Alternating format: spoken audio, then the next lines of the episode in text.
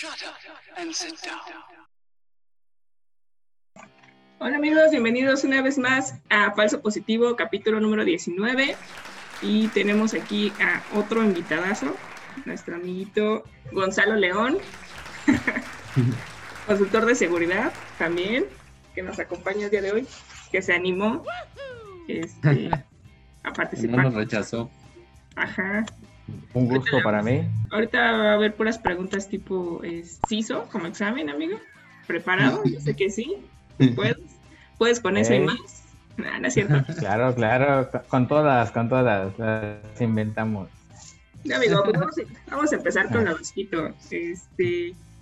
¿Cómo fue que empezaste en seguridad o por qué te gustó la seguridad? ¿Cómo llegaste hasta acá? A esta rama de la informática. Ok, pues... A manera de resumen, yo desde la secundaria que inicié tomando un curso de computadoras, se me hizo muy interesante, ¿no? Dada, pues, mi forma de ser, por decirlo así, casi no me gustaba escribir en libreta y, pues, usar la tecnología y escribirlo de manera más rápido. Y aparte que no tengo una bonita letra, pues, se me hizo una manera muy, muy bonita de hacerlo un poco más práctico, rápido, ¿no? Y desde ahí me empezó a gustar el tema de la computación y por eso pues decidí estudiar pues informática, ¿no? Y dado que ya durante la carrera pues enfocándome a ver pues sueldos y tema de profesionalismo, pues veía que tal vez en la parte de desarrollador y otros temas de base de datos y demás, tuviera que dar algo común, ¿no?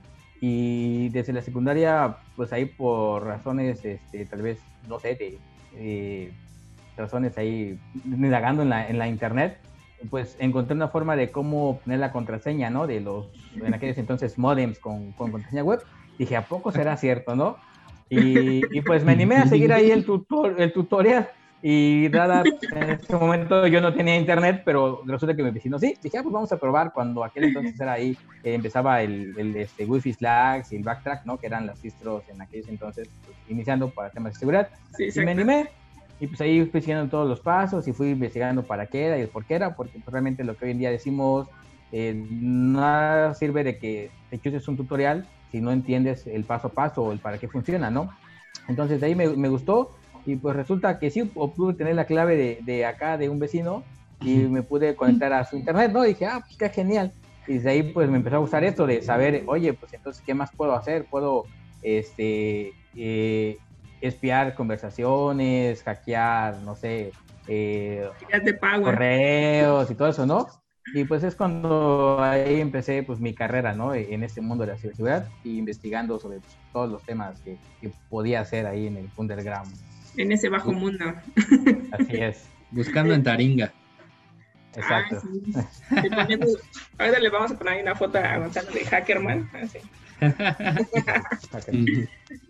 Sí, pues yo creo que más que nada todos iniciamos con eso por el bichito de la curiosidad, ¿no? Ver si era, como dices, por tutos, de a ver si es cierto, el clásico, ¿no? A ver si es cierto, a ver si jala.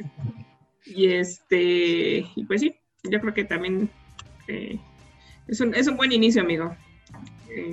Yo he visto que has ido mejorando, tienes certificaciones chidas, que ya avalan otros niveles. Qué bueno, amigo. ¿Y cuántos años llevas, Gonz, en esto, metido en esto de la seguridad? Pues de manera profesional, 6 años. Y pues yo creo que te decía, desde que inicié con la carrera, que a la par estaba haciendo sistemas, y dado que en ese entonces, ya hace más de 8 años, no había una carrera como tal de formación de ciberseguridad. Hoy en día tú te darás cuenta que ya hay estas maestrías, que en ciertas escuelas ya tienen la rama de ciberseguridad, y ya hay como que más interesado este mundo, ¿no? Antes pues solo era sistemas y diseño, por decirlo así, y ya pues cada quien se aventaba el round de si eras programador o base de datos o lo que quisieras, ¿no?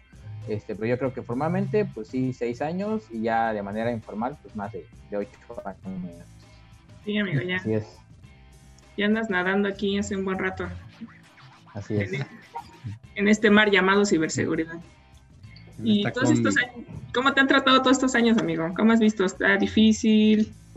Bueno, te costó al principio trabajo.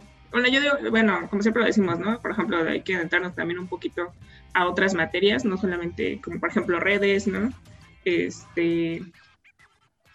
Bases de datos. ¿Cómo te ha tratado todo esto, amigo? ¿Sí te ha sido fácil como adaptarte a todo?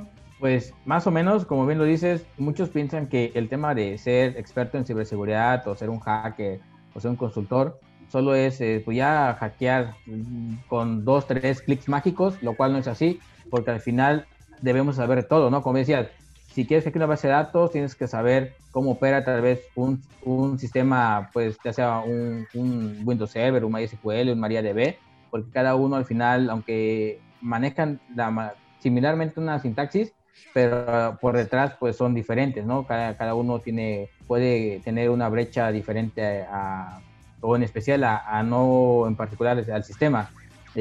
Así es, tienes que conocer tanto de redes, porque si al final no conoces el tema de los paquetes o si deseas snifear la red y capturar contraseñas y no sabes cómo se comporta, pues se te sería pues algo difícil de comprender, ¿no? De cómo funcionan todo eso del SYN, del LAC y todo ese tema del mundo de las redes. Exacto, amigo. Three-way handshake.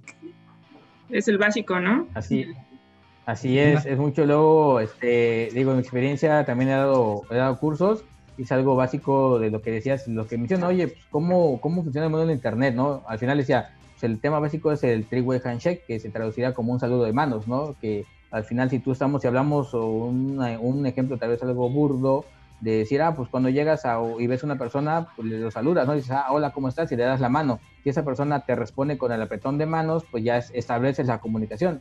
A nivel de redes, eso sería el three-way handshake, ¿no? Es algo pues que debemos entender, o que todas las personas en este mundo de la ciberseguridad o redes pues deben de conocer, ¿no?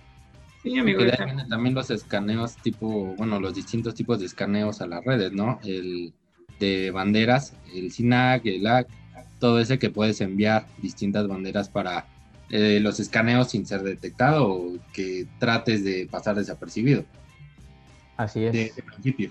Y bueno, ya hablando de este tema, amigo, que tú también, por ejemplo, compartes el tema de dar clases y esto, ¿cómo ves a los chavos, amigo? O sea, si hay interés, has visto que hay más afluencia de gente, porque hemos visto que hay muy poca gente, el mundo es muy chiquito, por al menos ahorita aquí en CDMX de la ciberseguridad es muy chiquito, pero si has visto más interesados.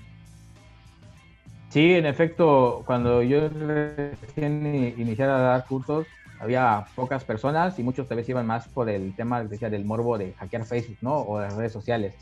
Y ya pues eran gentes tal vez, pues eran jóvenes que solo tenían ese tipo de morbo, ¿no? Ya después, como se fue dando la situación, iban ya más profesionistas que decían, oye, pues un día me hackearon la empresa, o tengo un intento de hackeo, o me llegan correos de estafa y pues quiero aprender a saber cómo defenderme.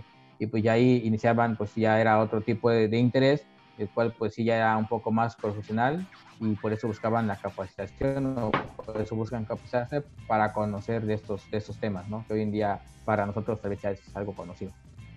Ahorita dijiste un punto clave que es la capacitación. ¿Cómo lo ves en las empresas, amigos? ¿Sí se está aplicando a nivel usuarios o igual con nivel gerencias, que también es un poquito difícil? Pero ¿cómo ves? ¿Sí se está aplicando en las empresas que has estado?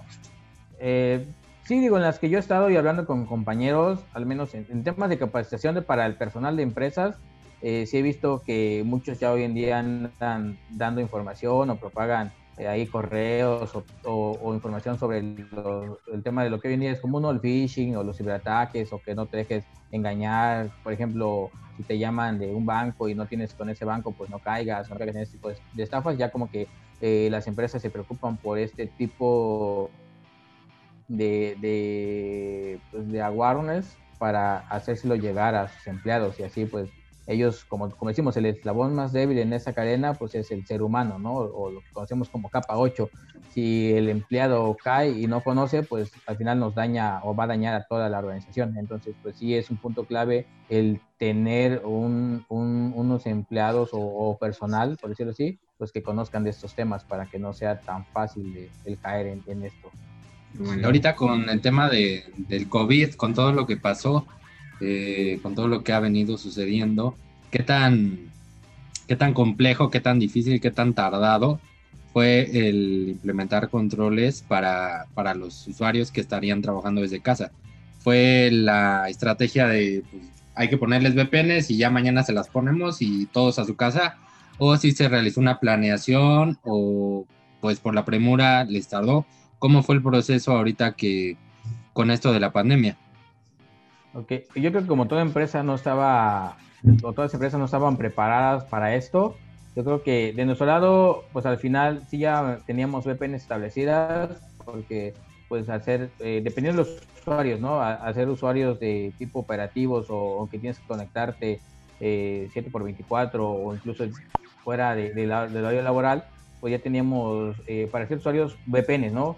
Las personas que no lo necesitaban, al final tenemos una solución de nuestro lado que son escritorios virtuales, las cuales pues no necesitan VPN y pues te pudieses conectar desde cualquier parte del mundo. El tema sí fue un reto, los equipos o personas que no tenían ese escritorio virtual, tenían un equipo físico y como tal, pues el tema que nunca vamos a tener de nuestro lado, pues es si te conectas en tu casa, realmente en tu casa no sabemos quién más está conectado, no sabemos qué otros dispositivos tal vez pueden ya estar hackeados y puedan estar haciendo la propia red, ¿no? Aunque tu equipo como tal esté protegido con las mejores políticas de la empresa o en un antivirus corporativo, el riesgo va a estar ahí de en dónde te conectes, ¿no? Y qué tanto vas a tener acceso, porque de cierta forma tú dices, en la oficina, pues tienes controles, ¿no?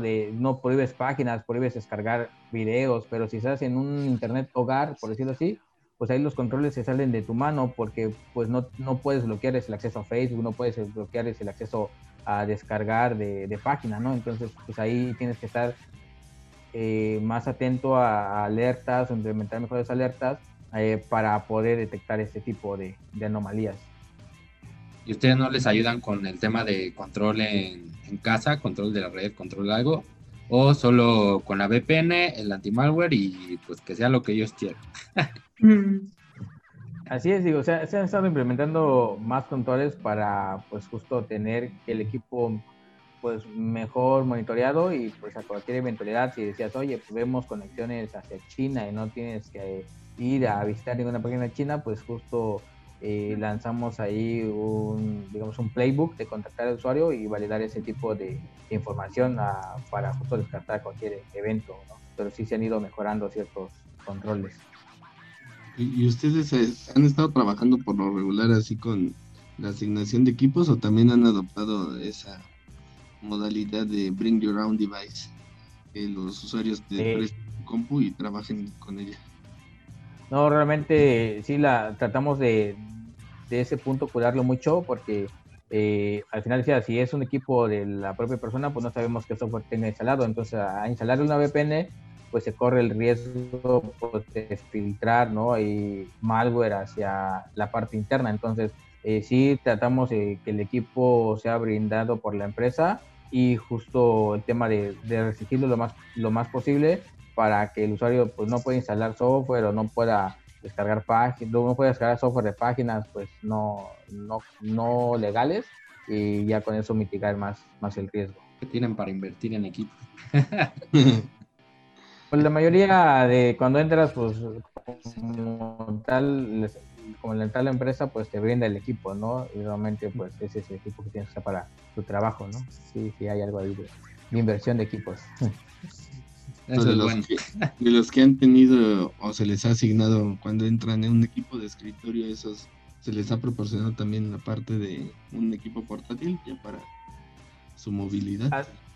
Así es, hoy en día como organización tenemos una visión de escritorio limpio o de escritorio movible, por decirlo así, y por eso a cada persona pues se le ha cambiado el equipo de escritorio a equipo portátil, porque en teoría cuando llegas a tu estación de trabajo no se tiene definida como que no es tuya, ¿no? Al final del día puedes cambiarte de cualquier lado, no necesitas estar siempre sentado en un mismo lugar, y pues cualquier hora o al día siguiente, si te gusta el lugar de lado, si te gusta un piso de arriba, puedes tú irte intercalando en ese espacio.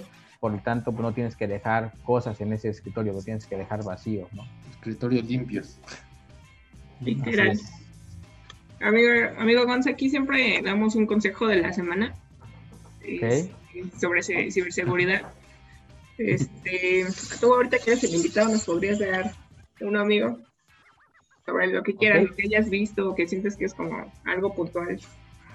Claro, yo creo que como consejo, y no sé si ya se los han dado los demás, pero al menos algo típico que todos se van a decir es que parches, ¿no? Y el tema es, pues, parcha, pero tus equipos, ¿no? Los de o los fix o todo, eso es lo que tienes que siempre tener actualizado, porque pues, al final día a día salen zeros days o exploits, que pues si no tienes ese parche en tu equipo que te debería servir, pues por ahí te pueden atorar, ¿no? Entonces el consejo es parchar. Ese amigo te doy todos los días. Sí, no, exacto. Ese consejo te doy porque tu amigo Gonzalo soy. Así es. Ok, gracias Gonz por el super consejo. También creo que es una parte importante como para nosotros usuarios con las actualizaciones en nuestros equipos como a nivel administrador, ¿no? De servers. Y otra pregunta, amigo. ¿Cuál ha sido tu más, el reto más importante en tu carrera aquí de ciberseguridad? Pues reto yo creo que ha habido varios. Todos los días hay siempre retos. Pues como tal, el reto más importante es que pues no te hackeen, ¿no? O sea, siempre mantenerte al día y estar siempre alerta para cualquier anomalía o cualquier tipo de ataque puedas contenerlo. ¿Cuál ha sido la amenaza o el ataque así que te ha tocado así más cañón o que te has frustrado así o el más fuerte que te ha tocado manejar? Durante un trabajo anterior, pues sí, más que nada el tema era de pues en quincenas yo creo que sí estaban los atacantes al tiro y pues como sí hacían el tema de negación de servicios y como todavía no se tenía un muy fortalecido esa parte, pues era muy común de que nos tiraban y pues ahí tardábamos en volver a levantar el sitio, pero ya posteriormente pues, estuvimos investigando y fortalecimos esa parte. Hiciera como que la frustración de que tienes los directivos sobre ti no decir, oye, ya tenemos que tenerlo arriba porque si no estamos perdiendo, ¿no? Entonces, pues yo creo que esa siempre va a ser la frustración de que pues, los altos mandos siempre van a querer recuperar lo más pronto posible y aparte porque era un sitio financiero, pues el tema de si estás afuera, pues puedes incurrir a sanciones, ¿no? Por no tener el nivel de servicio. Sí, exacto. ¿Cuál es el ataque que has visto? Sí te ha tocado ver, me imagino, algún otro ataque, pero alguno así el más pesado que hayas visto. Y me tiró todo y sufrimos 24 horas para ponerlo, o me cifraron el servidor principal y se cayó todo y no teníamos respaldos. ¿Alguno de esos te ha tocado? ¿Has visto? Pues me tocar como tal no, digo, así que he tenido la buena suerte de estar en buenos lugares, yo creo, y tener yo creo que buenos controles y siempre al final siempre hemos parado este tipo de ataques. Hasta el día de hoy no he estado yo creo que pues bien en cuanto a temas de ransomware, no me ha caído ningún ransomware o nunca he tenido esa experiencia de que me cifren 1000 equipos, por decirlo así, y no tener respaldos. Al final, yo creo que en buenas prácticas tratamos de equipos, tal vez de personal, puede decir catalogado como VIP, tener como esos respaldos que dado son los que más sufren de este tipo de ataques, ¿no? O son como los targets hoy en día de los atacantes, porque pues, al final figuran en ciertas páginas o tienen presencia en internet y pues al ser más expuestos pues se exponen más a que los quieran hackear, ¿no? A un usuario tradicional que va a decir, pues no me interesa que tenga su equipo, pues como que no se van tanto a ese tipo de personal, por decirlo así. Sí. Pero sí, hasta el día de hoy no he tenido un ataque muy pesado, que digamos. Qué bueno. Al menos en las empresas que has estado, pues se ve que sí le invierte, ¿no? Al tema de la ciberseguridad. Porque pues de lo que hablamos seguido es de que pues vemos que muchas empresas no le invierten a esa parte, ¿no? Como que la descuidan. ¿Tú por qué piensas que es como que esta desatención en las empresas, que no le inviertan a la seguridad? Pues yo creo que, como bien en este mundo decimos, hay dos tipos de empresas, ¿no? Unas, pues, las que ya fueron hackeadas, y otras que ya lo están, pero no lo saben.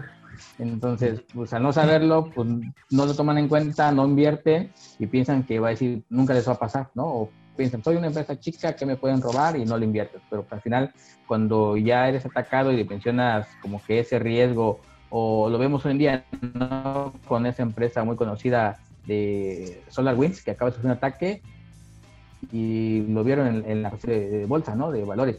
Ellos tenían bien y cuando sufrieron el ataque, pues se desplomaron, ¿no?, o fueron cayendo, sí, esta empresa. Entonces, pues, y eso que era, pues, esa empresa es de la rama, ¿no? Imagínate a alguien que no sea de la rama y que sufra un ciberataque, ¿qué afectación puede tener, no? Tanto como en reputación, como en clientes y todo ese tipo, ¿no?, que puede suscitar. ¿Tú crees que las empresas sí le están dando importancia a este tema de la ciberseguridad, amigo?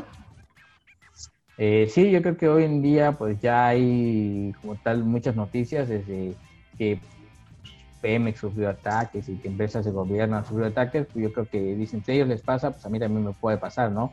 Y yo creo que ya han estado implementando, pues, de cierta manera, mejores controles o mejores compensación para poder, al menos meter las manos cuando les llega a pasar esto.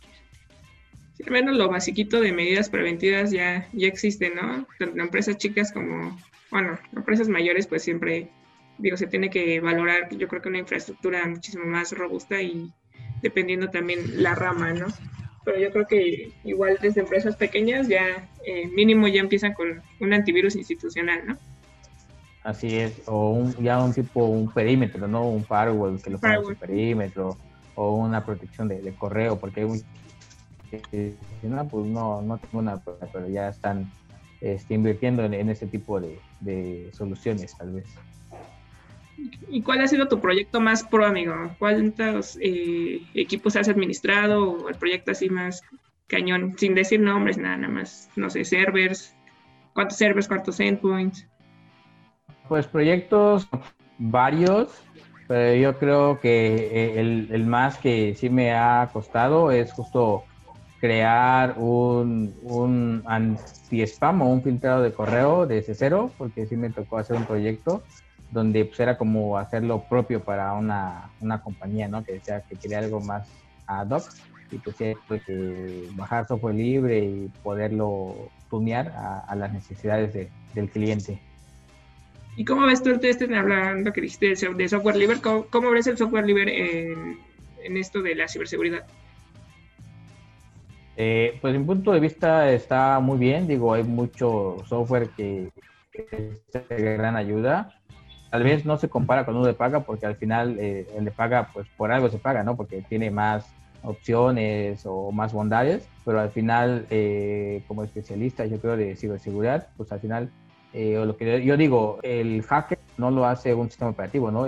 O más bien, el sistema operativo no hace un hacker, el hacker hace el sistema operativo. Así sea, muchos he visto, muchos que dicen, es que Windows no sirve para hackear. Si tú no sabes cómo crear Windows, entonces estás en algo estás mal, porque al final hoy en día un celular, con que tú puedes meter Kali Linux o le puedes meter cualquier APK, puedes hackear, ¿no? O sea, así sea en Windows, en Linux, en donde tú quieras, puedes ayudarte de herramientas que hoy en día ya hay y poder obtener un hackeo o realizar una consulta, ¿no? Entonces, pues desde ahí el software libre te ayuda en gran medida. Aparte de que la mayoría todos empezamos con Kali Linux, ¿no? Así es. A mí me tocó Backtrack 3 o 4, no recuerdo. Uno, amigo. Uno. ¿Soy más viejito? Ya, tú ya no debes salir de casa, amigo. Cuídate. Todavía por ahí, de entre mis respaldos, el otro día saqué un ISO de Backtrack 4. Hijo, amigo. Entonces empezaste a cometer desde antes, ¿no? Yo sí lo veía, pero nada más ahí con los del centro, de qué buscas juegos o programas, y que compré según un juego y me dieron imágenes de ballenas. Por eso no le metía más ahí. Y bueno, y siguiendo con el tema, Gonzalo, ¿cuál es el principal problema que te has enfrentado a la hora de la administración en temas de seguridad? Por ejemplo, platicábamos que, bueno, distintas organizaciones, un problema común que vemos es el tema de activos, el inventario de activos, que es una cosa muy difícil y lograr más en organizaciones grandes, porque luego no sé por qué pierden el control y ya no saben ni qué tienen. ¿Tú qué has visto o cuál ha sido el principal problema con el que te has topado en esa parte de la administración? Así es, yo creo que hoy en día algo que sufren todas las empresas es llevar una CMDB, ¿no? Tal vez una CMDB bien establecida. Podría decirse que en organizaciones donde yo he estado, tal vez en la parte de servidores, pues la han tenido muy bien. Digo, hasta eso me ha tocado una buena dimensión en parte de servidores, porque pues, al final, cuando se gestionaba un cambio y demás, pues ahí definíamos el impacto que se tiene o no, ¿no? Pero a nivel ya, tal vez, de endpoints, de máquinas, de usuario final, ahí sí, tal vez nunca se tiene una buena admisión, porque pues no sabes a qué equipo le pertenece a qué usuario, o si tiene antivirus, o si le pides un reporte a, oye, ¿cuántos equipos tenemos actualizados? Pues al final eso siempre ha sido muy, muy complicado, ¿no? En mi experiencia de que se tenga al 100%. Y qué bueno que tienen el de los servidores, ¿no? Que ese es de los más también importantes, porque, bueno, en algunas empresas el core del negocio siempre está en algún servidor, ¿no? Y el no saber, el no tener claro qué es lo que tienen los servidores, como bien lo comentabas, pues no vas a saber cuál de ellos es el que tienes que proteger más, ¿no? Así es, digo, en mi experiencia donde antes estuve, pues sí, se tiene una buena gestión. Y cada equipo que salía a producción, si no estaba en la CMDB correctamente registrado, pues no se liberaba, ¿no? O tenías que tú tener una carta de liberación y ya pues, hacía el pase de producción. Y constantemente se hacían recertificaciones, esto porque pues tenían auditorías, y en las auditorías decías, a ver, dices que tienes estas aplicaciones y vamos a evaluarlas. Entonces, pues si estás mintiendo o si esa aplicación ya no está, pues ahí puedes incurrir en alguna falta, ¿no? Entonces, por eso constantemente se hacían recertificación de si el servidor tenía esas mismas funciones, o si estaba activo, o si ya no, y si no, pues se hacía el trámite de baja, pero pues, es algo muy, muy bueno que sí se tenía fortalecido en esa organización. Sí, la parte de la CMDB, pues sí ayuda mucho, pero yo creo que muchas organizaciones al final no lo hacen o no lo terminan haciendo al 100% porque no sé si les da flojera o se cansan de estar documentando toda esa parte en la CMDB, y he visto muchos proyectos incompletos de una CMDB. O sea, tienen lo principal nada más y todo lo demás no les interesa, ¿no? O no lo tienen. Y bueno, la idea de la CMDB pues, es llevar todo el control de eso. O yo creo que también hay falta tal vez de personal capacitado, ¿no? De que solo dejas a alguien que sea de IT tal vez, pero no tiene conocimientos en mejores prácticas o en temas de ITIL y todo eso, que pues alguien que ya ha tomado esos cursos o ya tiene esa gestión, pues sabe cómo llevar esta parte de administración, ¿no? Así es. Y amigo, ¿tú en esta Civil War que eres Red Team o Blue Team? Yo siempre he dicho que soy más Red Team, ¿no? Me gusta más el tema de Red Team, de pues atacar, y pues justo también, pero incluso decía, pues, hoy en día ya hay el tema de Purple Team, ¿no? De saber atacar, saber defender, estar ahí entre los dos, ¿no? Pero yo soy más Red Team. Ay, me gusta atacar, el dinero es dinero. Así es. Yo creo que de un Red Team sería, bueno, que deberíamos de empezar en un Red, y ya después, ya que tienes como que el conocimiento, ya sabes más de formas de ataques, ayudarías más en un Blue Team, ¿no? Sería como mayor el aporte que podrías dar en un Blue Team. Yo lo veo desde ese punto. Así es, porque como bien lo comentas, si eres puro Blue Team, pero no tienes experiencia de ataque, pues al final solo como que te imaginas cosas, ¿no? Y no es como haberlo hecho o saber el ataque para poder defenderte, ¿no? Como dice la buena defensa es un buen ataque o algo así, Iván, ¿no? Pues la mejor defensa es un buen ataque. Ándale, algo así. Así es. Y amigo, ¿y cómo ves, por ejemplo, este cliché también hablando de certificaciones, el cliché de certificaciones, por ejemplo, de ethical hacking o o sea, de algún otro tipo de certificaciones de seguridad que se dan, por ejemplo, que te dan curso, no sé, 2 semanas y luego, bueno, hay gente que ya se cree hacker, ¿no? Por ejemplo, ya se cree, pues, todo un casi pentester, ¿no? También, que es, ese es otro nivel. Pero tú, ¿cómo ves el cliché? Entonces, es como el dicho de perico donde quieres verde, sin importar el tutor. Bueno, yo creo que el tema de, más bien, las certificaciones va más de la expertise que tenga, ¿no? La persona. Hoy en día podría decirte que por experiencia las empresas te piden unas ciertas certificaciones, unas más que otras, o unas te piden especial algunas, pero pues a veces por temas de sus procesos internos, ¿no?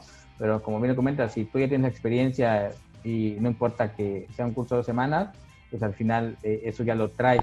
A diferencia de que si solo te certificas y ya te crees que dices hacker por usar o abrir el Kali Linux, pues realmente no lo es así, porque al final, como decía, tienes que tener el conocimiento de qué pasa por detrás, ¿no? Porque hoy en día vemos los que son, tal vez, novatos, por decirlo así, o script kiddies que solo ejecutan y ya dicen, ay, ya no funcionó, ya no sirve, ¿no? Al final tienes que abrir ese script, ver dónde tronó, ver si debería, o ver por qué está fallando, ¿no? Porque decía, hoy en día, como decía el amigo Carlos, ibas a la plaza de la convención y decía, ah, mira, te venden un programa para hackear las Wi-Fi, que era el Finding Bootlom o algo así, no me acuerdo el nombre. Solo ejecutabas next y ya te daba.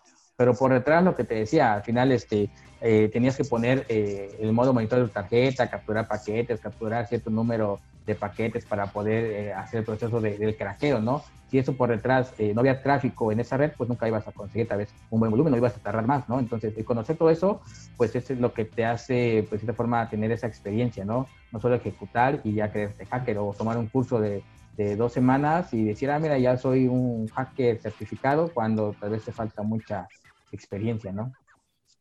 Ahí, bueno, yo que he tomado varios cursos de esos, al final, José, siempre de mí no vas a estar hablando. No, me refiero a que la base o lo que te enseñan siempre es lo mismo, ¿no? Las fases y, bueno, te enseñan cosas muy básicas que realmente, pues, te dan una idea, pero no te hacen, como bien comenta Gonzalo, la práctica es lo que te ayuda. Tal vez ellos te den un poquito de teoría y sepas, pero tienes que practicarlo, porque si no lo practicas, igual, pues de nada te sirve, de nada sirvió ese curso aunque tengas la certificación. Igual también hay muchas personas que pues nada más estudian para el curso o lo compran el examen, lo pasan y listo, ¿no? Entonces, no conozco muchos, pero... Su cara. Así es. De Carlos vamos a andar hablando.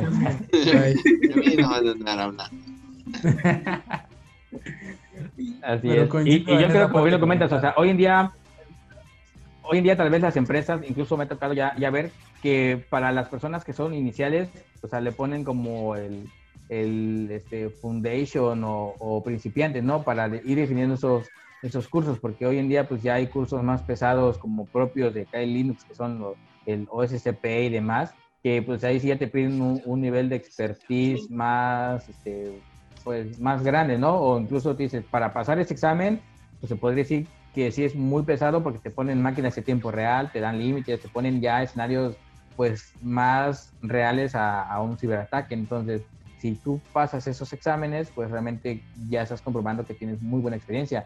A solo hacer un examen de 20 preguntas o 50 preguntas de múltiples opciones, que como dices, puedes comprar el examen o puede ser que alguien te lo pasó y ya pasarlo y ya creerte hacker, pues al final no lo es, ¿no? Ahí sí hay ciertas certificaciones que ya por el tipo que son, ya te dan esa validez, ¿no? Que eres un pentester. Y justamente, ¿tú qué recomiendas, amigo, para la gente a lo mejor que va empezando en ciberseguridad? ¿Qué cursos tomar o cómo ir empezando? ¿Qué libros se tienen que leer? ¿Qué aptitudes deben de tener, habilidades? Pues yo creo que, como todo, es tener las aptitudes, pues, de conocimiento, ¿no? Como tú dices, el saber, la inquietud de conocer este mundo. Y pues cursos hay varios, desde básicas, incluso gratis que luego las empresas sacan, o en YouTube, o en cualquier otra plataforma, Udemy, o cualquiera, puedes encontrar cursos básicos, pues justo para iniciar sobre este mundo. Incluso a mí me ha tocado entrar en organizaciones donde dan webinars gratis de una semana o de 3 días, y son buenos, ¿no? Para la gente que no conoce o que apenas va iniciando, es un buen, son buenos cursos que te dan, como dice José, que todos tienen la base de que son tantas fases, el conocimiento, ¿no? Y todo eso, el tema de redes, el tema del exploiting básico y todo eso, que pues son buenos cursos. Ya si quieres unos mejores o más pro, pues sí, ya, como lo que te decía, son de paga, que pues ya en esos andan arriba de 20,000, 30,000 o 40,000 pesos, ¿no? Que es como tal, lo valen, pero pues para eso deberías tener, yo creo que, la experiencia básica para que puedas aprovechar ese tipo de cursos. Y ya para terminar, amigo, ¿cómo ves la seguridad? ¿Cómo crees que pinta la seguridad para el 2021? La ciberseguridad para las empresas. Yo creo que, pues, muy bien, digo, al menos que todas las personas han estado confinadas o estar desde casa, que pues es un gran riesgo, ¿no? Si no tenías un buen perímetro o establecer controles, pues hay más alertas o más riesgo de que tengas un ataque, ¿no?